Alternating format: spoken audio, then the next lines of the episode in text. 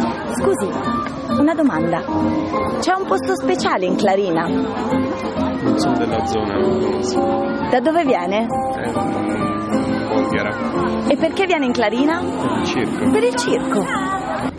Signore e signori, vi presento ora gli artisti dello spettacolo. Ma come? Cosa volete da noi?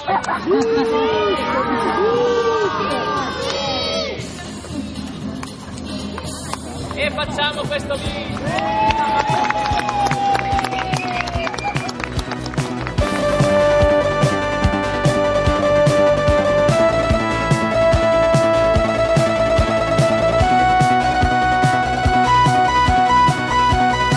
dalla torre butterei tutti quanti gli artisti perché le trombe del giudizio suoneranno per tutti quelli che credono Uno in Clarina non ci arriva per caso. O forse sarebbe meglio dire dalla Clarina. A dir la verità, a volte non sai nemmeno di esserci. I suoi contorni sono labili, indefiniti, come quelli di San Bartolomeo, col quale ha ingaggiato un corpo a corpo su chi ha rosicchiato più centimetri alla terra coltivata, metà gran turco e metà mais. Ma genti diverse, venute dal sud, dicevano che in fondo era uguale. E hanno cominciato a vedersi nei parchi, che ce ne sono ben tre, anche se di piazze niente, neanche l'ombra, né in cielo né in terra. Qua una volta non c'era niente. Ma ora c'è la torre Clarina. Ora c'è questo cannocchiale piantato per terra, questo shuttle SpaceX senza i miliardari, questa torre dipendente dal suo piano regolatore. La torre Clarina, se ti impegni abbastanza, la vedi dallo spazio, come le piramidi. Non quelle di Seconzano, eh? Peccato. È una meringa di asfalto e cemento, un razzo sparato sulla luna, una capsula del tempo con dentro un circo, per far sapere agli alieni chi siamo. Anzi no, che col circo ci facciamo fin troppo bella figura. O magari, chissà, dentro la torre Clarina c'è proprio lei, la Clarina.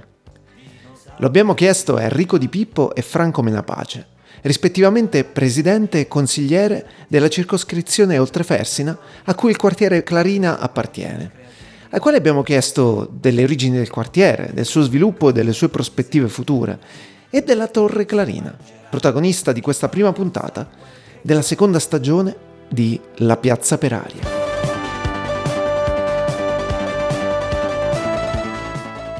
Qualche tempo prima. A sud era dire, una zona totalmente libera da infrastrutture, eccetto qualche insediamento eh, produttivo, parlo, eh, le cito volentieri la ditta Lenzi, la ditta metalmeccanica, la ditta Bor che esiste ancora, la Trento Frutta e chiaramente era una zona totalmente libera, prati, eh, orti, zone anche, po- eh, luoghi anche incolti, qualche strada, qualche sparuta strada, che perché via De Gasperi è molto recente, è roba di 30 anni fa, ma prima non c'era, insomma, c'era solamente via, via Einaudi.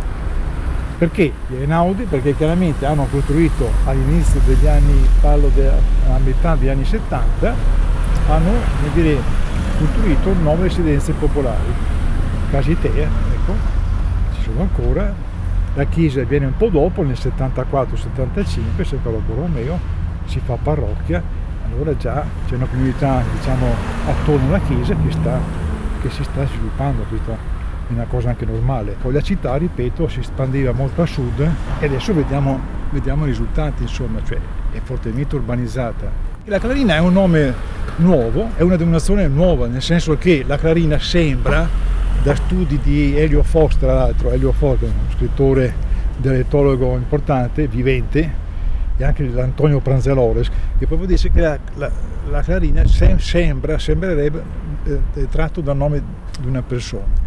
E chi era questa persona? Cioè, Non so. si sa. E che tipo di, di edilizia è? Diciamo, è Ma inizialmente, come popolare, dicevo oppure- prima, è popolare, Mm. perché è un quartiere operaio. Mi ripeto, la città si stava anche sviluppando dal punto di vista industriale. Poi successivamente si è costruito una, una residenza non più popolare, ma di un certo, di un certo ceto, ecco, questo sì. Come potrebbe essere anche il Trento 2, insomma, ecco, già, già si differenzia dai condomini di Via Einaudi, insomma, ecco. La storia non è molto ricca, è un quartiere giovane che è cresciuto Eh, Come punti di aggregazione del quartiere ci sono la chiesa. Siamo un po' sfortunati su quelli, nel senso che Eh. abbiamo chiese e parchi, poco, poco altro. Sono anni che viene richiesta dalla cittadinanza una piazza o qualcosa, ma Sì, non c'è piazza, oddio, c'è il comparto di Via dei Tili, ma già siamo appena appena fuori. è lì vicino, però... Ecco, ma i è- confini della Clarina quali sono? È una bella domanda questa. Forse da un lato abbiamo la ferrovia, Eh, dall'altra c'è Viale Verona, più a est, a sud forse fino a dopo la rotatoria di Trento Frutta, Sì, forse un po' troppo, ma no, no, no. un po' troppo poco, un po' troppo, non lo so, cioè non ci sono dei veri e Sì, non propri dei...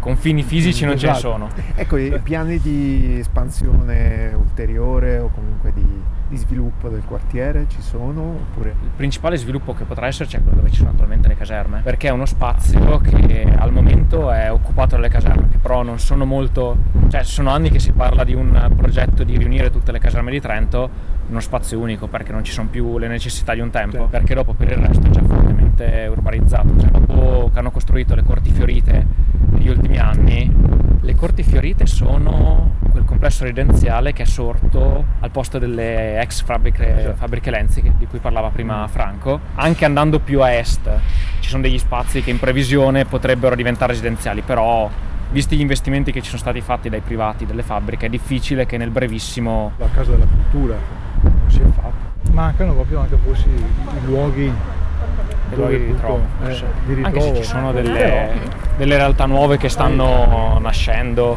un po' perché ci sono forse del- delle nuove coppie, nuove famiglie che arrivano, un po' per, Ecco, è, per è altre un motivazioni. quartiere che richiama quindi anche a livello di...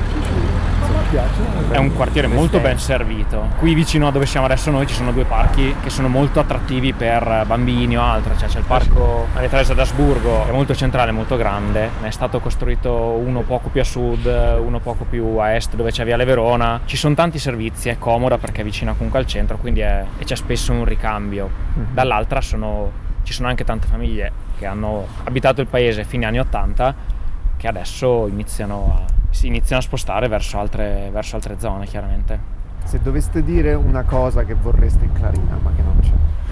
Secondo me una cosa che manca è uno spazio centrale, cioè un centrale. qualcosa che possa accomunare persone, che non sia per forza o uno spazio di una chiesa, perché qui la chiesa ha sempre svolto questa funzione, o che non sia per forza un parco, perché chiaramente può essere che attiri anche persone di fasce differenti. Non lo so, mi viene da pensare ci sono altri spazi in- nella città o negli altri quartieri che hanno nelle, nelle vicinanze qualche negozio di vicinato, qualche bar, qualcosa in modo tale che tutte le fasce d'età possano ritrovarsi in un modo o nell'altro o in orari diversi a potersi riconoscere, ritrovare, far conoscenza, non lo so, in, in uno spazio. Questo sicuramente in Clarina manca, perché poi per il resto, secondo me, Sono quei classici quartieri che nascevano però dei quartieri dormitori. Cioè, sono quelle- quei quartieri che però senza anima. Adesso c'è una, una concezione diversa di, di fare, di fare città, di fare periferia. Che sono quei quartieri che ti scappano di mano un po'. E adesso dopo riparare ipotesi, errori del passato non è semplice, perché quando c'è costruito E parlando di edilizia, questo palazzo Sì. qui, la Eh. Torre Clarina, come Torre Clarina. cioè, ha fatto parte dello stesso piano attuati- attuativo, cioè nata insieme al resto praticamente, oppure è una... l'edificio è stato costruito, come diceva prima Franco, è stato progettato a fine anni 70, costruito nei fine anni 80, fine anni 89, 80, diceva. esatto. Diciamo che è un edificio che è un po' caratteristico per la sua forma, cioè Mm. è, è tonda, almeno l'estetica è tonda, chiaramente non è... Diciamo che è visibile, perché chiunque passi da Via Volta e dei Finetti lo riconosce perché è- c'è da dire dall'altro lato che non ha ancora assunto caratteristiche peculiari tali da, da renderlo... Sì, non è un- patrimonio dell'UNESCO. ma- Ecco, però visto da sopra, guardando.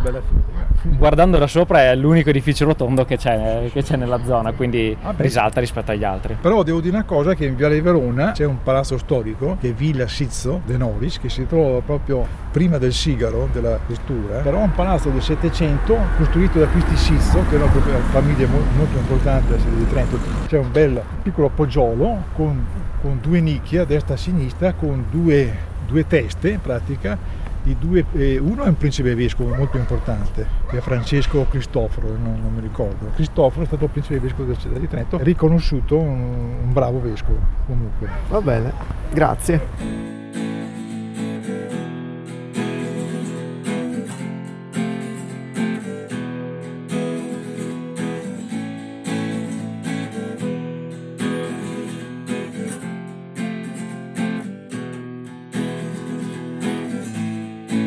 Terzo occhio.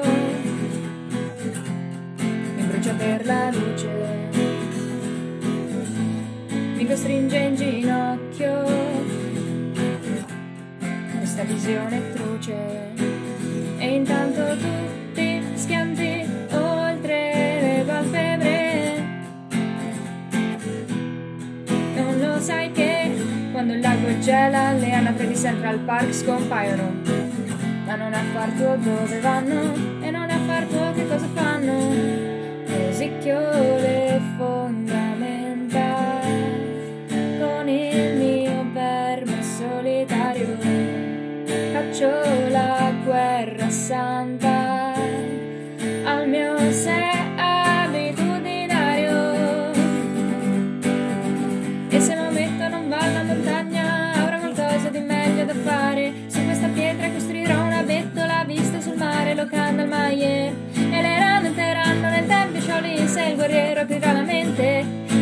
questa fortezza c'è posto per me, ma là fuori è un po' più attraente.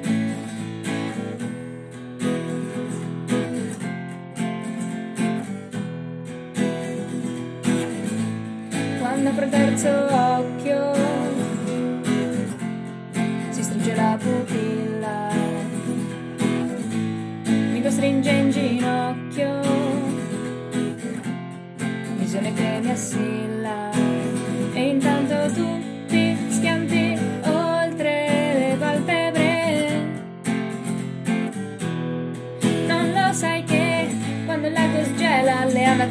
Central Park compaiono. Ma se anche non le vedessi, confessi che te ne disinteressi. Rosicchio le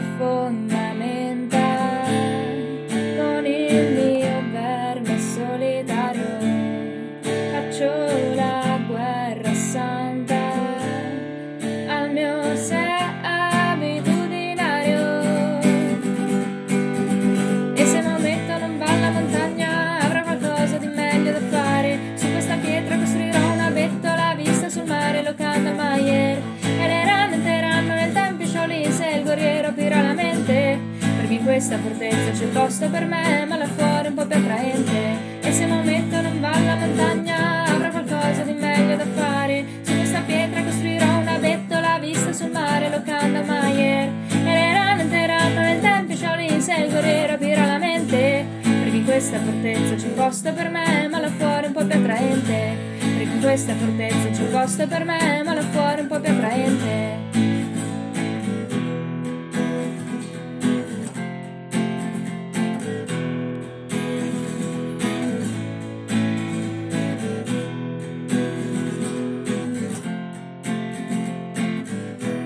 Quella che avete appena ascoltato è Degrado da Radici e la sua chitarra, ripresa in diretta dalla Torre Clarina, accanto all'inseparabile cartello stradale. Ah sì, perché Degrado da Radici, oltre a essere il nome d'arte di Camilla Ruzzu o Ruzzu, mi scuso per la storpiatura, ma tra cognomi pieni di Z ci si capisce, è anche una dicitura che indica quei punti del terreno in cui si fanno largo, per lenta ma inesorabile erosione, le radici degli alberi che punteggiano i marciapiedi e i lati delle strade e che viene di solito aggiunta al di sotto di alcuni dei cartelli stradali di pericolo generico, quelli col punto esclamativo, per intenderci, che spesso si trovano anche da soli, senza nessuna scritta sotto. E forse proprio per questo il cartello di pericolo generico mi ha sempre provocato un certo fascino. Quel punto esclamativo su fondo bianco, così sconcertante e pop art, così simbolo e codice di geometrie esistenziali. A volte mi ci perdevo nell'osservarlo, nel tentativo di decifrare l'imminenza di quel pericolo generico ma ineluttabile e che da generico diventava sempre più concreto e riconoscibile, man mano che il mio sguardo vi si perdeva e la macchina accelerava. Penso sia la traduzione più letterale in codice stradalese di ciò che mi diceva mio padre quando uscivo e prendevo la macchina. Stai attento. Ma attento a cosa? Alle buche? Ai piccioni? Alle guardie? O forse stai attento proprio al cartello di pericolo generico, principale minaccia a una guida sicura e coscienziosa. Sicché pericolo generico è diventato una sorta di memento mori, un monito rispetto all'incessante vento del cambiamento e alla necessità di adattarsi ed evitare multe e constatazioni amichevoli possibilmente. Forse tutto questo bisognerebbe chiederlo a Bruno De Finetti. Chi è costui? Vi starete giustamente chiedendo. Ecco, me lo sono chiesto pure io per un po', ma la domanda non era tanto chi fosse lui, quanto dove fosse la torre Clarina, dopo averla cercata invano su Google Maps e aver ricevuto picche come risposta. Per poi scoprire fortuitamente che la torre Clarina si trova proprio in via Bruno De Finetti 20. A essere precisi, a ridosso dell'incrocio tra questa e via Generale Giacomo Medici. Uno statistico e uno statista, quindi. Con la torre Clarina nel mezzo, miracolo di balistica e mortaio ormai spento rivolto verso il cielo. Si dà il caso che il De Finetti è stato uno statistico e matematico, particolarmente concentrato su questioni legate alla probabilità famoso oltretutto per essere stato l'ideatore del cosiddetto diagramma di De Finetti, con il quale si può localizzare una popolazione in un grafico basato su coordinate triangolari. Ma tra i suoi contributi più grandi c'è quello per cui sostenne, insieme a F.P. Ramsey, anche se ognuno indipendentemente dall'altro, che la probabilità dovesse essere in alcuni casi una misura della fiducia che un soggetto, in possesso di determinate informazioni, attribuisce a un evento. Nel caso di esperimenti aleatori non siamo infatti in grado di dare valutazioni di probabilità. Ad esempio, non possiamo determinare quale sia la probabilità che il cavallo su cui abbiamo puntato vincerà nella prossima corsa, perché ogni corsa è diversa da un'altra e non possiamo fare confronti. Oppure non possiamo stabilire chi vincerà fra i quattro giocatori di una partita di poker perché ogni partita è diversa da un'altra e anche la fortuna gioca un ruolo importante. La probabilità diventa in questo caso una misura della fiducia che noi riponiamo nel fatto che si verifichi o meno un certo evento. Buon De Finetti avrebbe quindi dato certamente ragione a mio padre nel ritenere che la probabilità con la quale mi fossi cacciato in qualche guaio o che mi fossi imbattuto in qualche pericolo generico sarebbe stata molto alta. A 18 anni si può anche convivere pacificamente con la sfiducia di un genitore. Con quella di un pluripremiato statistico, invece, mm, la vedo dura.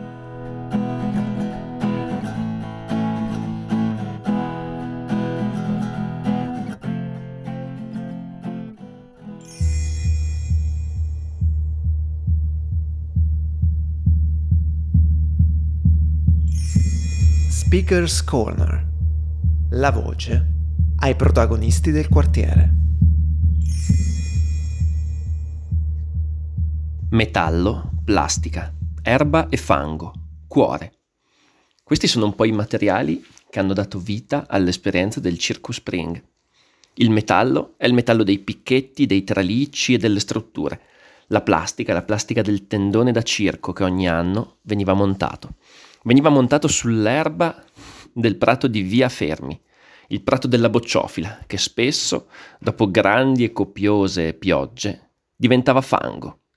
Metallo, plastica, erba, fango e cuore. Il cuore è quello dei volontari, dei tantissimi volontari che operavano tutti assieme per la realizzazione del festival. Circo Spring era un festival di circo e teatro alternativo che si teneva sotto la tenda di numerosi circhi nomadi italiani. Un'esperienza unica per la città di Trento e molto emozionante per chi l'ha potuto vivere. Tutte le edizioni del festival si sono svolte in primavera, da qui anche il nome Circus Spring. Ogni primavera, nel prato della bocciofila, veniva montato un coloratissimo tendone circense e all'interno venivano proposti spettacoli di circo, spettacoli di teatro, concerti di musica, serate danzanti. Il circo per noi era il linguaggio universale per comunicare con il mondo. Il circo non voleva limiti di età, non voleva limiti di classe, di estrazione sociale. Il circo, per noi, era un bellissimo modo per arrivare a tutti. C'è un posto speciale in Clarina? masoghiaie. Stanno mm, coltivando il, um, gran- metà grano turco, metà mais. C'è un progetto splendido di costruire, se si riesce, un mulino, quindi c'è tanta aspettativa, ma per ora è semplicemente splendido perché sebbene il maso sia ancora eh, po' decadente, così diciamo così, in attesa di essere ristrutturato e riportato alla sua- al suo splendore iniziale, i campi sono coltivati. Anche diversi Perché? Eh, perché entrambi le abbiamo fatte lì e ci siamo conosciuti lì. Quindi C'è la pista di pattinaggio su rollerblade, piuttosto che il campo da basket, piuttosto che adesso ci sono dei nuovi parchi in zona Trento Sud, anche oltre la Clarina, quindi sì, è abbastanza attenta come zona ai parchi. Ma in Clarina c'è una piazza del quartiere? Che sappia io, no. E dove ci si quartiere, no. trova? Dove- Nei parchi. Ci parchi. sono addirittura tre parchi. La Clarina, Clarina è molto, molto, Molto ricca verde. di parchi. No, eh, l'unica cosa di buona che ha fatto è che si è ingrandita Quant'è che ha un anno? e si è riempita e che tutta la maggior parte gente giovane. Ecco, È un quartiere giovane. Sì, un quartiere giovane, eh, perché eccoli qua, guarda. Eh sì, è Questi vero. sì. Giovanissimi. Giovanissimi, ma anche, sì, ma anche quelli più avanti, eh, hanno 10-12 anni, così.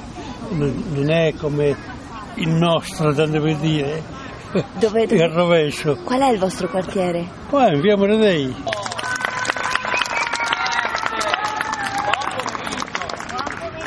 Grazie, anche a voi. Signore e signori, buon pomeriggio. Grazie mille anche a voi, ben arrivati questo pomeriggio qui al parco di Via Volta in Clarina. Ma lei sa chi è la Clarina? Chi è la Clarina? Chi è la Clarina? La Clarina è una comunità, prima di tutto. Ma la Clarina chi è? mai conosciuto, mai conosciuto. Eh, eh, e la difficoltà è che non mi ricordavo neanche che era la Clarina, eh, la via, no? Che sta di là, Sì. là, c'è scritto la Clarina, perché questa una volta era sott'acqua, C'era palude. una palude. E praticamente c'era qualche cosina di poco, di cose? E allora si vede che quindi la Clarina era un, un non un rione, una zona paludosa, io hanno messo il nome alla Clarina, eh, che non so perché, comunque, non, non me lo sono mai chiesto a dire il vero.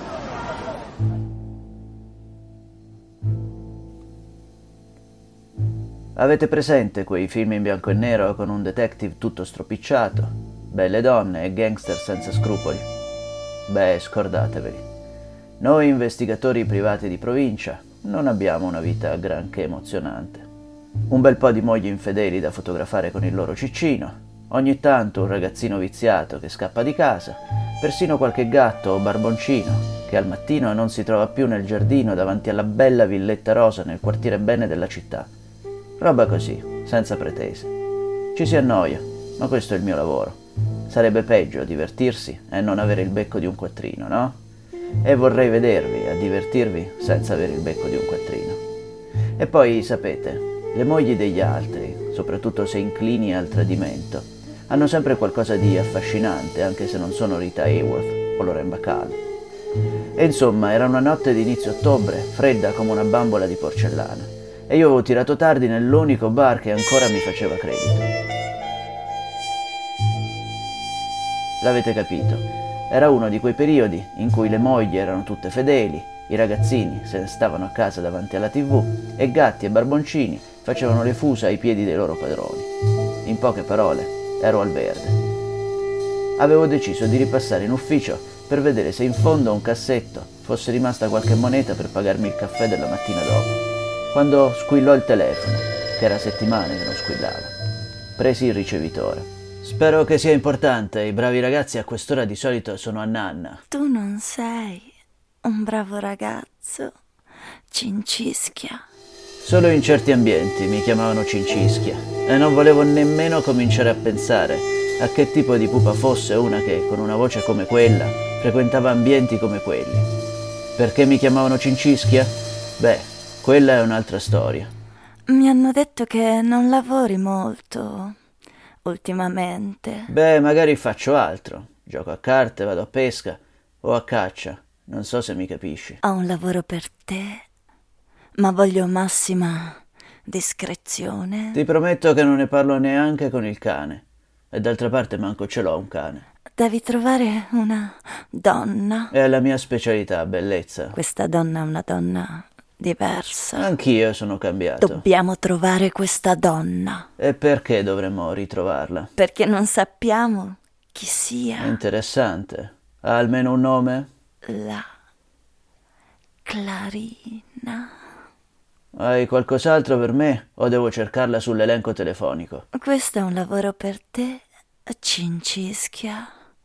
Posso solo dirti che dalle parti di via De Gasperi più di una persona dice di conoscerla. Allora andrò a fare quattro chiacchiere dalle parti di via De Gasperi. Ma ne vale la pena? Voglio dire, c'è una nuova canna da pesca che devo comprarmi per quando andrò in pensione. I soldi non sono un problema. Davvero? Dillo al barista all'angolo. Saremo generosi. Come ti contatto? Andiamo a cena? Ti ricontatto io.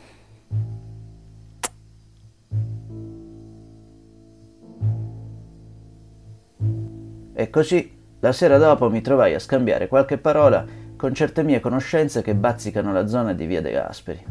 Sulle prime non trovai granché. Nessuno si ricordava di questa Clarina. Un anziano macellaio, con un passato torbido che feci finta di non conoscere, mi disse che forse era la figlia della Bolghera, quella celebre prostituta bulgara che operava un po' più a nord. Ma la pista si rivelò sbagliata. Pian piano, però, mettendo i pezzi insieme, qualcosa mi riuscì di scoprirla. La Clarina era figlia di contadini che avevano dei campi nella zona fino all'inizio degli anni 70. Da ragazzina era però entrata a lavorare in fabbrica ed era cresciuta e si era fatta donna in officina, come operaia. Almeno per tutti gli anni Ottanta era rimasta a lavorare lì ed è a quel punto che le informazioni che raccolsi si facevano confuse. Forse s'era innamorata di un operaio meridionale che se l'era portata in Calabria, o forse s'era messa con uno con i soldi e s'era montata la testa. Uno mi disse che era finita in certe compagnie poco raccomandabili. Un altro che s'era sposata con un militare gelosissimo e manesco di stanza nelle caserme lì vicino. Molti ammisero di averla semplicemente persa di vista, che s'era confusa con quel gran traffico di persone e provenienze diverse che c'era là attorno. Insomma, la mia indagine pareva già un punto morto. La Clarina mi pareva il classico ago in un pagliaio che oltretutto era stato sparpagliato e incasinato dal vento. Non era la mia specialità trovare aghi, e oltretutto a me le donne sono sempre piaciute formose. Allora me ne stetti qualche giorno in ufficio ad aspettare la chiamata della donna misteriosa, per confessarle che avevo fatto un gran buco nell'acqua. E lì, una mattina in cui il cielo pareva il bancone impolverato di un bar chiuso da anni, mi arrivò una busta sigillata, anonima. Dentro c'era la pagina di un libro e sottolineate queste parole. Giaceva sopra il mio petto una donna di cera. Aveva il viso reclinato sopra il mio. Il suo avambraccio sinistro mi premeva sul petto. Qualcosa mi disse che in qualche modo quelle parole si riferivano alla Clarina. Ma che cosa significavano?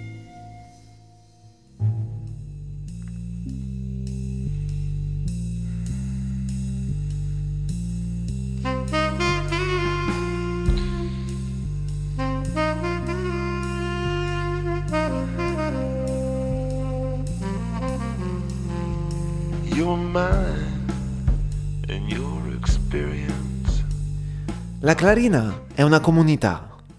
È un bancone sul quale ricevere conforto quando sei stanco. È il lubrificante per tutti gli incontri che un bar può offrire. È un parco e un supermercato. La Clarina si veste di seta e candore o di rosso e d'amore. È un tendone, con al di sotto un mondo antico e in miniatura. È una storia per bambini, un'avventura magica, un racconto breve.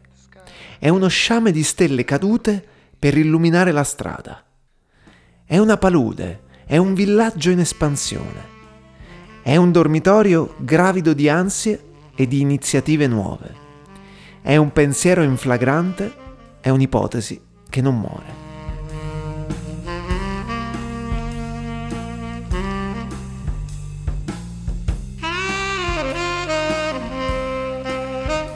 Avete ascoltato La Piazza per Aria, un programma promosso da Il Funambolo in collaborazione con Samba Radio e Cooperativa Mercurio. Gli interventi artistici sono a cura di Spazio Piera. Gli interventi musicali in collaborazione con Upload Sounds. Il progetto è realizzato con il contributo del Comune di Trento e della Fondazione Caritro. Condotto e ideato da Guido Laino, Marta Marchi Giovanni Melchiori, Stefania Segatta ed Eugenio Zazzara. Si ringraziano gli ospiti intervenuti in questa puntata. Enrico Di Pippo e Franco Menapace, presidente e consigliere di circoscrizione Oltrefersino. La musicista Degrado da Radici, l'artista Nadia Groff, Tommaso Brunelli per averci raccontato Circus Spring. Potete trovare la Piazza per Aria sui nostri profili Facebook e Instagram. Potete ascoltarla in streaming e in podcast sul sito www.sambaradio.it, su Spotify e sulle principali piattaforme di streaming.